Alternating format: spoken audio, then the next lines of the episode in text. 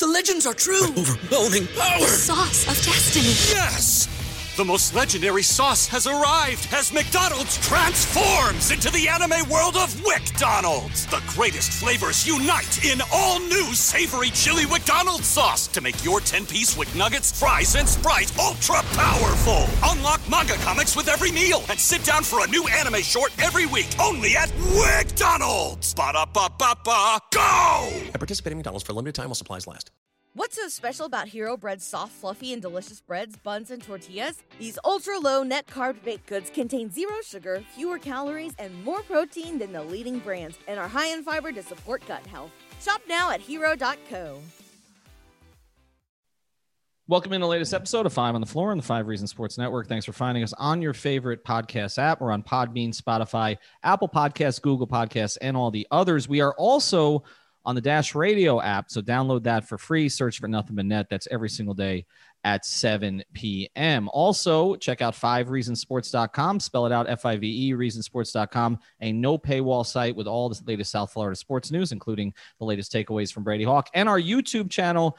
It's going to inch over 11,000 subscribers this week. So make sure you subscribe. We've got new shows there. And of course, we've got all of our heat streams before floor. We've got the post game show with Royal Shepherd. We've got Clutch Corner, which goes once a week. And we've got Floors Yours, which just aired last night. Also, check out the great sponsors, the Five Reasons Sports Network. So many of our sponsors are local, they're big Miami sports fans, including our friend Mark over at U Break Wheel Fix, which is a wheel repair and refinishing company located in North Miami. With 15 years of experience, you can fix your bent or cracked wheels that are damaged on the streets of South Florida. They've got fast turnaround times on most repairs.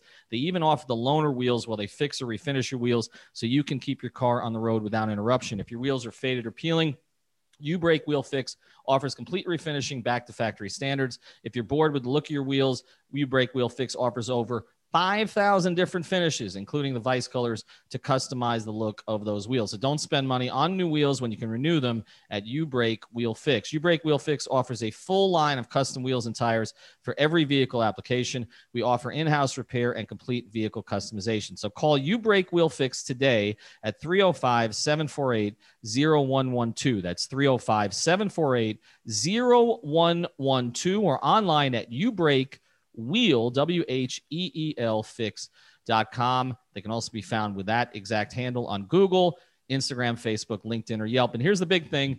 You mentioned five reasons you get 15% off whatever you do there. The repairs the refinishes the vice colors 15% off by mentioning five reasons sports. And now tonight's episode. One, two, three, four, five. On the floor. Welcome to Five on the Floor, a daily show on the Miami Heat and the NBA featuring Ethan Skolnick with Alex Toledo and Greg Sylvander, part of the Five Reasons Sports Network. Welcome back to Five on the Floor. I am your host, Greg Sylvander.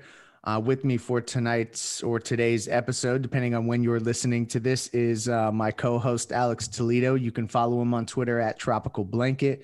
Uh, of course, you can find me at Greg Sylvander. No Ethan Skolnick, he has the night off.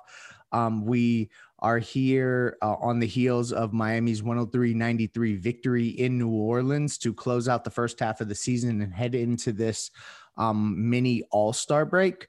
Uh, the performance was capped off by um, a pretty spectacular Jimmy Butler game, which I think we're going to get into Jimmy Butler a little bit more in depth as we get into the episode. But um, overall, they finished with a victory.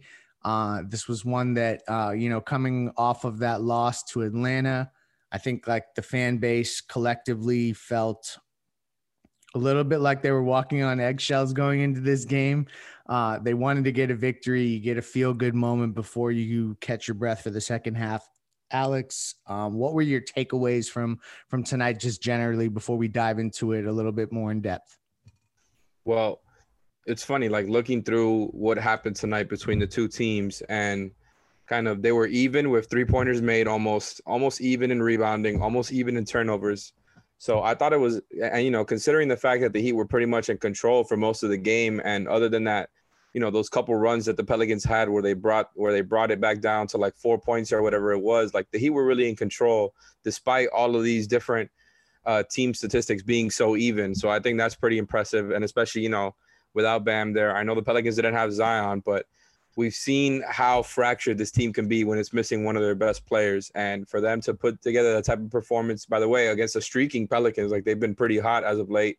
Again, without Zion, I know, but I'm pretty encouraged by it all just because I think you saw a great team effort on both ends of the floor. I thought that, you know, there was a lot of zone, a lot of different uh, coverages once again. And like, I thought they executed it really well. I, I thought there wasn't, there weren't a lot of mistakes. I thought, you know, like I didn't see a lot of guys getting blown by on the drive. And I know that's kind of what a zone is for, is to disrupt that rhythm at the top.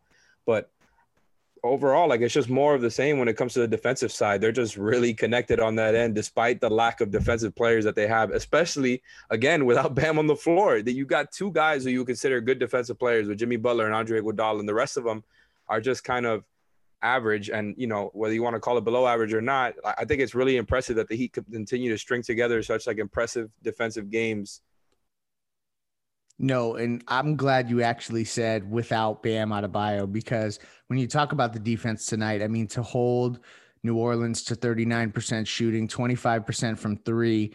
Uh, New Orleans was 11 of 43 from the from the three point line tonight. Um, and uh, you know to keep the rebounding as close to even as possible. There were a lot of moments, um, you know, where uh, there were some uh, second chance opportunities by by New Orleans that got a little hairy, but overall you're you're kind of you're keeping New Orleans at bay from a offensive perspective. You kept uh you took care of the ball, only 10 turnovers. And I think like this is another reflection of you see when you have Jimmy and Goran both there that um, a lot of that stuff starts to clean itself up. Iguodala had a hell of a fourth quarter, so I want to make sure we get it, we unpack his game a little bit here. But um, one more but, thing, not to cut you off, but you know, I was talking before about how they're so even and all these other stats, and you were talking about how they forced the Pelicans into such a bad shooting night from three. And you know, like I said, they're pretty much even in three pointers made, but the Pelicans did take more field goals and more threes by a significant amount. So that is also a recurring t- a recurring theme that the Heat are taking less shots than other teams, and despite that, again, control of the game. Yeah, I mean 10, 10 more field goal attempts at the basket New Orleans got, and 13. That was Zion. Like, I don't even understand right? that, to be honest. I know. And, and, without Steven Adams having like 25 rebounds, and then also, um, you know, they got 13 additional three point attempts and usually the way the analytics works out, and uh, you know, it's this is deep in the metrics in the Excel spreadsheets that I only log into pivot tables and that kind of stuff during the day. Um, like it, it's uh, it, it's I don't know even know where I was going with that. See, this is a late podcast here. So let, let, let me just immediately pivot it back to where I wanted to um, initially go was this um, and we're going to touch on a, on a number of players, but I want to start here because this we brought up Jimmy first. He was magnificent. I mean, like you look at his box score. Um, I think he was in, in control of the game pretty much start to finish. Um, you know, there were moments here and there where other guys were chipping in, but for the most part, you know, 10 of 14, uh, got to the line nine times, made eight of them, uh, nine assists, three turnovers, three steals, three rebounds, 29 points. I mean, it's just, it's, it's, a great Jimmy Butler performance. We continue to see him play so well uh, coming out of the break. And um, I guess where I want to go with this, and I, th- this is where uh, the, the we're gonna we're gonna zig and zag a little bit more than Ethan does when he's when he's directing traffic here. But do you think like that we're we're reaching a point where this team is almost like relying on Jimmy too much? Have we got there yet? I think that's more than fair to say. And I think that's kind of something we've seen when you talk about, like you guys talked about earlier this week, the team with and without them. It just, it's so obvious that without Jimmy Butler, like it's just such a huge puzzle piece to be missing. And they just don't have enough of an inside out balance without him. And I think he's the most important piece to the puzzle as far as like a guy who you, you know, I think you take out Jimmy and that's the most impactful loss. And maybe that's, you know, not a crazy thing to say, you know, you, are worse without your best player. Maybe that's pretty obvious, but like it's just so different when Jimmy's off than versus when ba- when Bam's off. And obviously, Bam is super important to everything they do on both ends. But Jimmy is the calming presence. Jimmy's the guy who can get to the free throw line whenever, who can guard multiple positions, always always rotates to the right place, and like knows how to slow down the game to his pace whenever he wants when he feels that the team is kind of giving up a lead or when he needs to close the game, like we saw tonight, like he is the most calming presence there is. And I think it has an effect on the rest of the team, especially when they're out there on the floor and they just need that kind of boost of energy. Because I feel like that's been a problem throughout the whole uh, season is kind of they can't sustain that high level of energy, high level of execution that they, I feel like we know that they can for throughout the whole game. And I think like what's become evident is they're doing it on defense and not on offense. And Jimmy is the one guy kind of carrying them on the offensive end, even though they have so many weapons, so many shooters and spacers, and they're kind of they have these complex sets. Jimmy is the guy who slows them down. Jimmy is the guy who makes them, you know, a contender.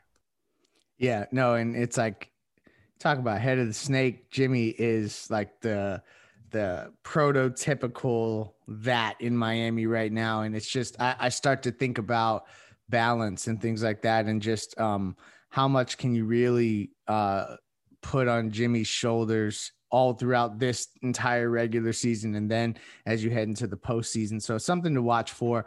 Um, before we go to break, uh, I want to um, call out the performance of Andre Iguodala because we're not going to spend a ton of time here because um, you know the stat line doesn't jump off the page. But before we go to break, I just want to acknowledge how well he played in the fourth quarter. I think he scored eight of his 10 in the fourth, if I'm not mistaken.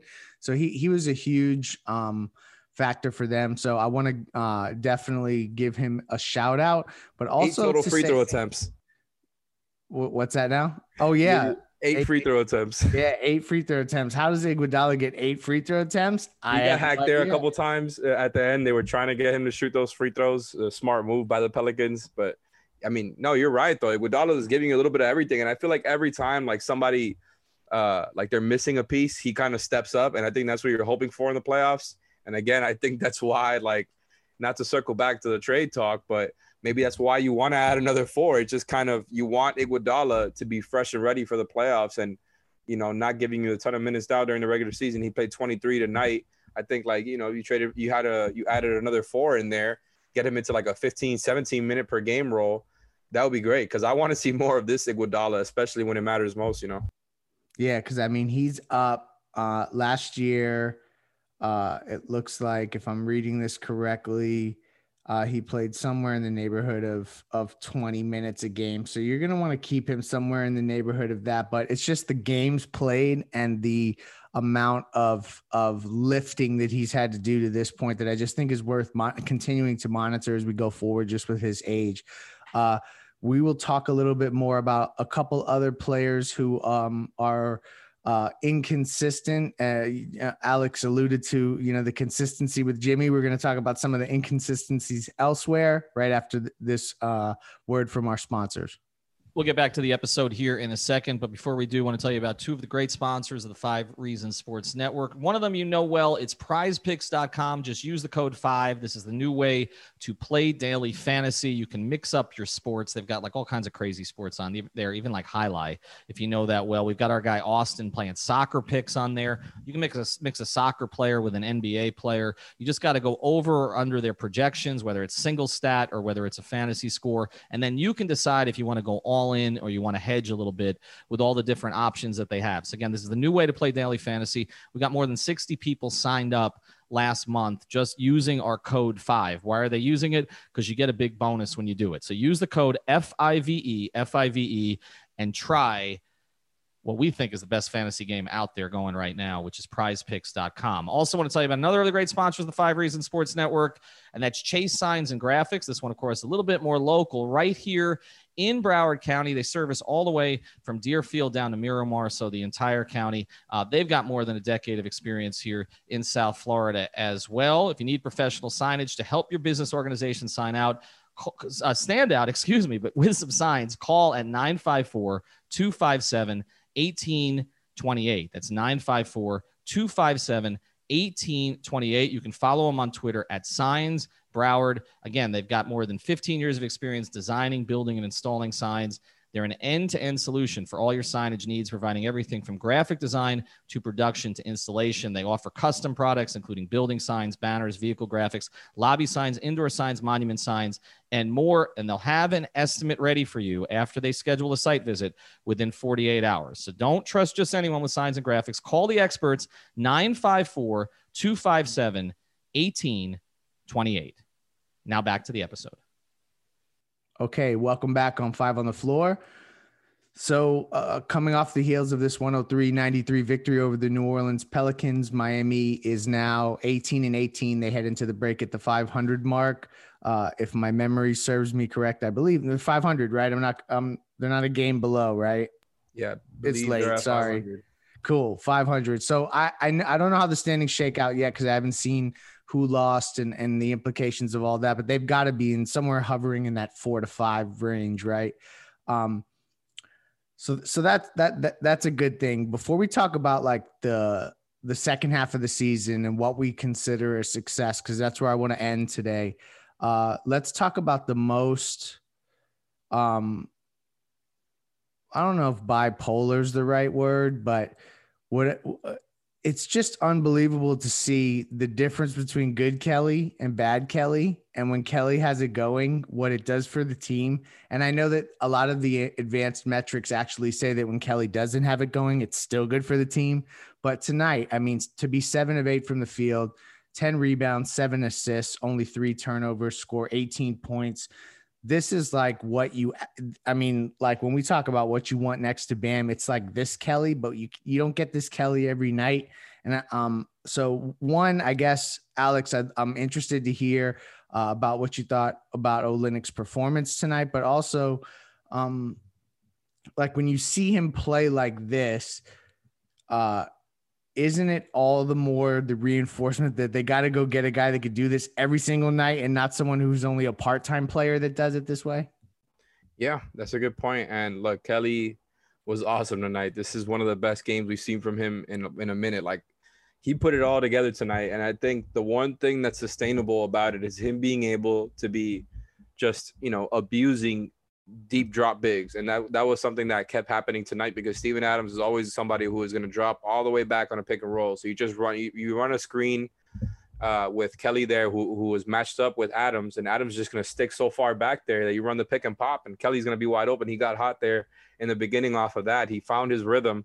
And you know, like the beginning of a game like that, just catching a rhythm early on, that makes all the difference. I feel like, especially for somebody like Kelly, who, um, we, you know, we talked about this in other episodes, who like in Gonzaga in high school, I'm sure it was a guy who would have the offense run around through him, playing down on the block. And I know he's always been able to shoot, but playing next to Bam, he's pretty much been a spacing big. That's been his role. And so I think maybe that's not a role. I mean, he's gotten used to it over the years, but actually hitting those shots early on, I'm sure does something for your confidence as a shooter who didn't grow up as necessarily as a spot up shooter. Right. It's true. Yeah. And so maybe I'm digging deep, too deep into the psychology uh, aspect of it all, but like Kelly is somebody who can do this to a lot of different bigs who who just drop back into the paint. If you want to talk about other Eastern Conference teams who have bigs like that, you look at the Bucks and the Nets with DeAndre and Brook Lopez. Obviously, Lopez is a you know much higher level defender than than DeAndre is in that role right now, but there are bigs like that all around the league who you know Kelly will be able to find openings with running pick and pops, and that was evident tonight. I mean, you got him going, and then they, he started getting going on the move and getting down, you know, to the rim. And when, when Kelly gets his confidence like that, he's a different player, man.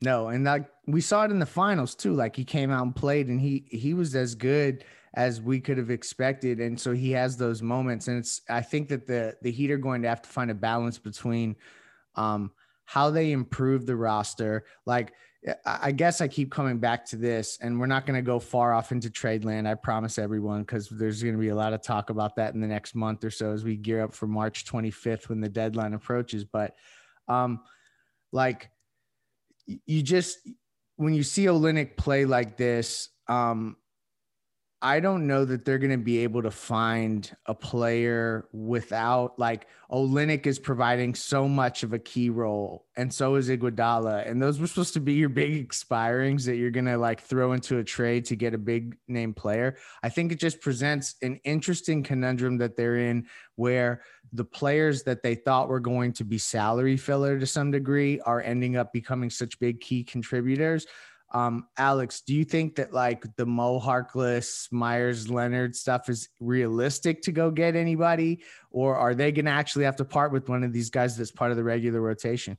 It's a really interesting question, and I think you and me are both set. And and you know, ideally, I would like to keep Kelly and Andre, and it relates to what you're what we were talking about before with Andre too. Like the both of them, you want them in a lesser role, helping out the team, you know, from the bench, and maybe you know let's say they were to trade for a four, I don't know that they will be uh, they would just go right back to bringing Kelly off the bench. But I just mean, you know, once the playoffs get started, you'll probably rely on that four more, just like they did with Crowder. And I think that's kind of the ideal place.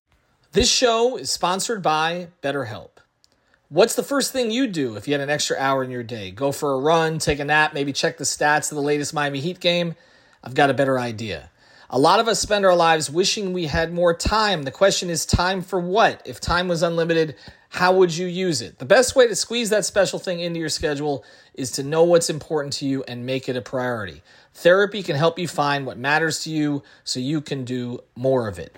I've benefited from therapy. I went through some life changes, major life events, had some difficulties wasn't a believer in therapy, but it helped me and it can help you also. So if you're thinking of starting therapy, give BetterHelp a try. It's entirely online, designed to be convenient, flexible, and suited to your schedule. Just fill out a brief questionnaire to get matched with a licensed therapist and switch therapists anytime for no additional charge. So learn to make time for what makes you happy with BetterHelp. Visit betterhelp.com slash Miami Heat today to get 10% off your first month. Again, that's betterhelp, H-E-L-P dot com slash Miami Heat. For both Iguodala and Kelly to get the most out of them and not to have to, you know, rely on them so much. And I think that's the overarching theme here. And like they can step up when needed, but I still think they're short one guy. They're at that four spot. And look, you saw what happened last year in the bubble. Kelly he got less playing time. Iguodala got more playing time, and I think you know we saw Crowder starting. Maybe Spo thinks that Bam is just you know when they're when it's winning time, Bam is a five, and you need to have reliable fours there to help you out, and and it's going to be really important because although the perimeter defense eh, hasn't been as much of a talking point because their overall defense has been so good, that's still going to be a problem in the playoffs versus some of the best players. Like you need to have that perimeter defense locked the hell down, and I know Kelly's done a good job in that starting lineup but it's almost the same thing as Meyers. Kelly's obviously a better player than Meyers, but and I think that's why you want to add to this core without trading them. I, I know that it took you know a minute for me to get to that point here, but I just don't know how realistic it is to trade Meyers and Mo without having to also give up like a first or Precious or something like that. But yeah, and I, I could you come up with a deal like for one of these guys that we've talked about, like a Rudy Gay or a Thad Young? If, if you're just giving those two contracts what would you throw in there as a sweetener? I think that that's kind of the because it's gonna have to be a sweetener in there. Yeah, no, and it, it's one of the young guys you just you just talked about. It's Kendrick Nunn too, I guess. We thrown in there.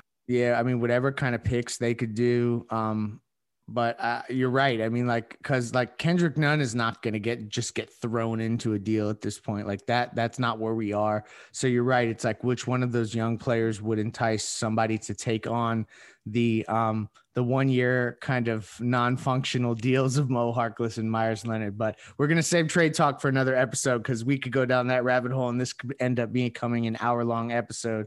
Um, I, I want to uh, close kind of on um on a note of two players that were talked about on onside radio by our host Ethan Skolnick, um, and he talked about Lonzo Ball and Tyler Herro. And if I if my memory serves me correct, and a listener told me that this happened, so uh, I hope I'm not like uh, following fake information here. But uh, Ethan said that he would trade Tyler Herro for Lonzo Ball.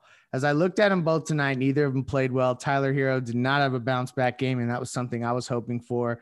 He was one of six from the field in 27 minutes, um, and 0 of 2 from three, only had two points.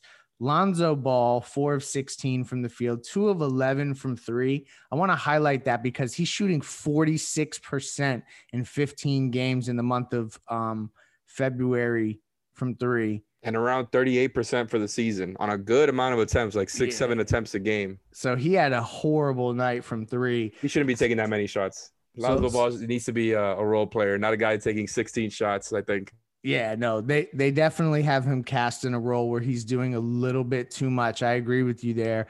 And um, Zion's the most important part of their offense. So that's not something that can be, you know, I, I can't emphasize that enough. Like they've they've been so much hotter as of late because of that turn where it's like Zion is the biggest part of their offense and Ingram is right there behind him. And Zion, and even without Zion, they were able to get to the rim a lot more and get more attempts off than the Heat. But it, they really are just missing a whole lot when he's not on the floor. Like Lonzo is not somebody who can consistently attack the rim or consistently, I think, make enough threes without the star players there, kind of making it easier for him, similar to a Kendrick Nunn. And by the way, Nunn and Herro both struggled tonight. Uh, you know, not really worried about that, but that's also something that happened. But yeah, like I feel I would not trade Tyler Herro for Lonzo Ball. There's Thank no way. you. Neither would I. wouldn't- there's like no I way. wouldn't even think about it. Like I like Lonzo a lot. I think he'll be a really nice fit for this team, actually. But for sure. it's I don't I don't see a realistic deal there because I there's just no way I'm trading Herro for Lonzo. I'm not cashing in the Herro asset for Lonzo Ball. No, I agree. I'm with you there. And uh, when I look at this uh, New Orleans box score, um, uh, you see like uh, Alexander Walker off that bench, uh, a guy we talked about at draft time. We got to see a little bit of him tonight, Kira Lewis Jr. Uh, you just see these point guards that they have there. Er- Eric Bledsoe obviously is playing alongside Lonzo Ball right now. I just I don't think that they're committed to Lonzo Ball long term. So I think he could be had. It's just a matter of what does he do, where does he fit, and what do you have to give up. And I'm not giving up Tyler Herro for him, but I just wanted to at least um, acknowledge that both those guys didn't have great shooting nights, and um, I would rather have Tyler Herro. So we get that on the books. I don't think. I'd give up Duncan for him either. Yeah, that's a tough one. I don't know if I would either because I guess you're trading Lonzo knowing that you're extending him and you're probably extending him at somewhere in the range of $20 million a year, right? I mean, he's probably going to get something like that. I think Am he's I- gonna get below that. I think he he would be anywhere from like. I, oh, know, I was similar to overestimate I mean, I'm these guessing. things. I'm guessing. I got no idea. I, I just I doubt that he would he would get more than 20 million a year. I think it would be around 15 to be honest, but who knows? So, um, trade talks aside, uh, I want to look ahead a little bit, and we're we're gonna have a lot of episodes coming up about the second half of the season, and we've got some. Uh, we're we're trying to uh, to procure some good guests for the show uh, for the second half, and to to gear up for the stretch run. Uh, what I want to ask you is something that I asked the guys during the pregame show. Um, and I don't think you were there. And I think it was today's pregame. These days are all running together. This week has been crazy. Um, for the second half of the year, Alex, uh, uh, uh, I want to ask you this. So the the standings in the East are so damn close, right? Like it, the the teams separate four through ten are within a half game, a game, whatever it is. Would you say that the Heat, if they finish four or they finish five, but they're still like this middling sub 500 team. Like, do you consider that a success if you get to the finish line of the regular season as a four or a five seed and you make it there, but you're still kind of your record is is this like sub 500 stuff, or is really the true measure of success in the second half them creating enough separation where they where they can get to three, four, five, six games above 500? Yeah, I mean, obviously it would be ideal to create that separation, but no, I, I you know, we on the I want to say the post game stream the other night, Ethan asked a similar question about, but he he he finished it off with up to this point has it been a success, even with the circumstances grading on a scale, and I said no because everybody I knew everybody else was going to say yes, so I just wanted to you know play the heel there and just go for the joke, but really I just think they absolutely could have done better. There was you know a handful maybe more bad losses that they absolutely could have won. And you know most teams have games like that. This is not just the heat problem. So i feel like uh, fans of other teams can say a, bu- a lot of the same things for their own teams. But even still um there was a lot to you know I think be negative about until you know the past uh, couple weeks. And so I feel like if I had to grade their first half, it would be like a C plus. And but if you if you're talking about going through the end of the season and finishing four or five, I think that's a success. I think that's a success for sure because especially if you get four, you get that home court advantage seed. And honestly, now we got to start thinking about the the standings in that part because it's like you need to keep yourself out of Brooklyn's bracket and keep them eh, a, a, team that you would see theoretically in the conference finals and not in the first or second round. And I think that should be the most important thing because if I I'm just trying to think about it from Miami's end, right? Because it's like if yeah. I'm the Heat brass, I'm not looking at any other team in the East and and being scared of them. I still stick with that. That's true. Except Brooklyn, or at least like we don't want to see that team until you know the furthest we can and that's just kind of how I feel right now. Play the standings game once the, you know, once the the season starts to finish a little bit. But as of right now, they just got to hold on and actually get up there because I still think they're hovering hovering around six or seven, and like you said, four through ten, like almost have the same exact amount of losses, which is pretty insane because usually you think of the four seed versus the ten seed, and it's supposed to be a big gap of quality of play, but it's just yeah. not this year. Uh, I think I really like what you say about Brooklyn and that that being the one team that they need to avoid. I think if you injected truth serum into anyone in the Heat organization, including the players, like they think and they know in their hearts they could beat Philly and they could beat Milwaukee. And like you mentioned, playoff seedings. Um, I'm looking at the updated standings right now. The Heat are sixth currently at 518 and 18. So they would, if the playoffs started today, they would face off against the Milwaukee Bucks in the three six matchup. Oh man, the Bucks. I think they would like that, that matchup actually. So like this is like getting to your point, like they ain't scared of Boston and they're not scared of Milwaukee and Philadelphia, like as as well as they've played. Um, Brooklyn is creeping on a come up there for that one seed. And um, all these other teams in the East, Miami is not scared of. Like Brooklyn is the one team. And I think a lot of it has to do with, for me personally, it, it, it's one, obviously the top tier talent. When you have three guys, it's unbelievable, but it's the Durant monster. That's the part of it that, like, you start to get outclassed when you talk about having to figure out how to do something against Kevin Durant in a seven game series. Those other guys, I think you can figure out ways to survive a James Harden, survive a Kyrie Irving. You don't survive Slim Reaper. So, like, that's the guy I'm trying to avoid, and I'm with you there. Um, so, so I'll ask you this as you talk about avoiding in the standings. Do you think Brooklyn gets all the way up to the number one seed, which then would mean you would want to get into the three six bracket, right? So that you stay out of yep. of, the, of Brooklyn's way. This is going to get tricky here. Or two seven. So yeah, I mean they're they're two right now. They're a half game behind the Sixers. So that's obviously a really fluid situation. The the Bucks are not that far behind either team, uh, either the Nets or the Sixers. They're they're third. So all of that is obviously going to be fluid and I think this conversation apparently won't be relevant until like you know the end of the season when because these teams those three have clearly been the best this season as far as record wise and being consistently the winning teams in the East, and so I don't even know how you play that the standings game when they're that close, but I think that's going to be something we monitor towards the end of the season because it's again like one of these teams really stands out as as one that's going to be really really really tough in the playoffs the others to me just don't even seem that close like i understand the sixers and bucks are legitimately good teams but when you're talking about like tr- translating the production from the best players into the playoffs i'm not scared of ben simmons i'm not scared yeah, of tobias harris same. We've seen their play go down before. We've seen what happens when teams focus their whole defense on Embiid, make him turn over the ball, make the other guys beat you, even if they got better shooters. Like I think that's still how I feel about them. And and the Bucks, we saw the game plan for how to beat them. And the Nets, I don't know what the game plan is. We haven't seen them in the playoffs yet. Like they they're just going to be so offensively explosive that there's just no easy way for Miami to match up with them. Again, uh, unless there's a theoretical world where Avery Bradley starts on Kyrie, but Avery Bradley has not been dependable this season. So it's like a, you know what I'm saying? There's no realistic way to match up with them other than having to go to the really creative defensive coverages, which is why I keep highlighting all this stuff because it's like I want to see how Spo deals with players who he feels like are a problem one on one, and I that's why I, I, like seeing the way he's thrown uh, different defensive coverages as superstars because I just don't know how what type of coverage you're gonna throw at the Nets to throw them off.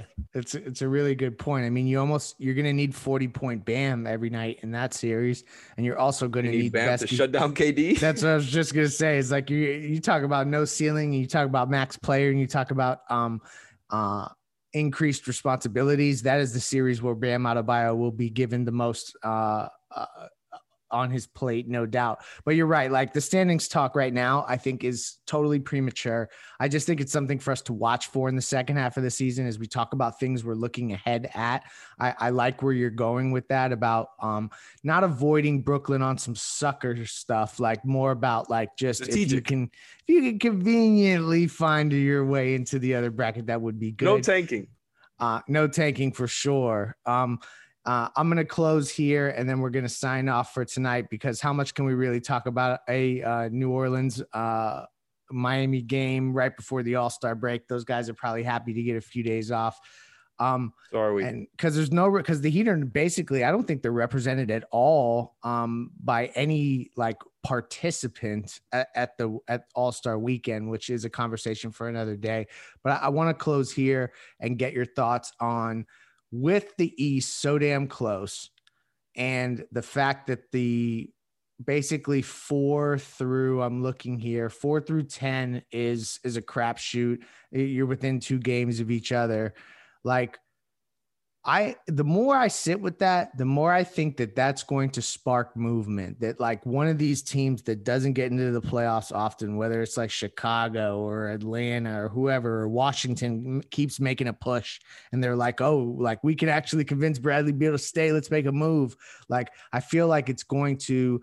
Uh, Charlotte is having a special year. Maybe they say like, let's go all in and do something big and go after a Vucevic in Orlando who's been sputtering lately.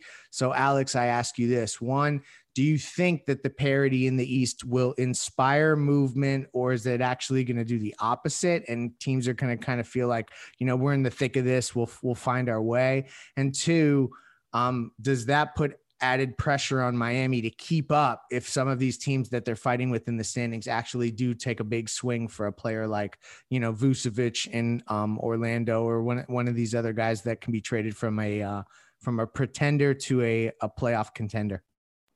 man, in my mind, it absolutely puts pressure on those teams. Like I'm looking at the standings, like you said, uh, Charlotte.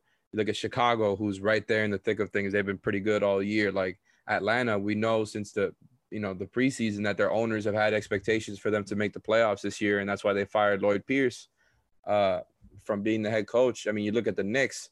Maybe they want to make. I mean, they already traded for Derrick Rose uh, to try to bolster their rotation, make them a That's a really better. good one, though. That's a good one. They haven't been up there in a while. They're like dancing in the streets at 500 in New York City, so they may make a move. You're right. and like it, it makes sense but also like you said if there's so many teams in the thick of things because like this play in tournament has made it so that you know even teams like like you said the hawks the wizards are 11 and 12 they're supposedly out of it. They're not far behind at all in the loss column from these other teams that are in it. And like their records are not good. Like the wizards are 14 and 20 like that is not you would think that because these, some of these other teams are so close to 500 they would be far apart but they're just not. The Wizards and the Atlanta Hawks are not far behind these other teams, and they're 11 and 12. So because so many teams are in the in the you know in the push for the playoffs, I wonder how many teams are actually going to be willing to make trades where they're selling off pieces to you know potential rivals in the playoff race. So that's kind of annoying, but the Heat should feel the pressure regardless because I I don't think like these teams here that we're talking about should be what's making the Heat like play defense. It should be oh we think that we're at the top of the conference. We we're with them. We're not with this four through ten group. Oh, we, we know that we're better than the standings. So that to me, these other teams shouldn't have a you know shouldn't have any influence on influence on how the Heat are thinking. I think they need to make a trade, period, to get back into the group with the elites. And so to me, the answer is make a trade, make a trade, regardless. No, I'm with you there. And and I guess where I was going with that is that you have more competition for maybe the guys that you're going to target. You know what For I mean? sure, Like for sure. Whereas the market may have been you got a bunch of Western Conference contenders that are trying to like shore up their rosters, and that's who's picking off these Eastern Conference teams. Cause like to your point, like Cleveland, yeah, they're at 13 in the standings, but they're gonna be sellers. Detroit sellers, Orlando might be sellers, but then you got like the Washingtons and Atlantas right above them that like they would do anything to ma- to make the playoffs. Like that's just would be a huge accomplishment. So they're not going to be sellers. So it's just going to be interesting to see how that market shakes out and uh, what kind of um, competitive landscape it makes for Miami with the limited assets they have. So that's another thing to monitor. Um, all right, uh, that was everything I had on my agenda to, to talk through for uh, a recap of tonight's game. Again, the Heat 103 93 over the New Orleans Pelicans. Alex, you got anything you want to add before we close? Not really. I feel like we we went through a lot. Uh, we got to congratulate the Heat for finally getting to 500. They're you know back in the sixth spot outside of the play the play in tournament range. Uh, by the way, you know you asked that question before about what would be a success or not success. We if the Heat get into the play in tournament, even as a seven seed, that's an unsuccessful season. I don't care Yeah. how close they are to the Ugh. sixth seed, the fifth seed, the fourth seed. They cannot end up there in the play in tournament playing the likes of like the Bulls or something like that. That's embarrassing. You were just in the finals last year. No play in tournament. That, that that's my final statement. There you go. No play in tournament. That is the expectation for the second half of the season. We have now identified it officially. Uh, thank you for listening. You'll have your regular host, Ethan Skolnick, back in the host chair. Uh, as we uh, dive into next week, we'll unpack All Star Weekend a little bit, talk about the Heat going forward, and um, uh, it's not the long break as usual. So the Heat will be right back at it uh, beginning of next week, and uh, you'll be hearing from us uh, Monday for your Monday morning drive. Thanks for listening. Bye. Thank you for listening to the Five on the Floor on the Five Reasons Sports Network.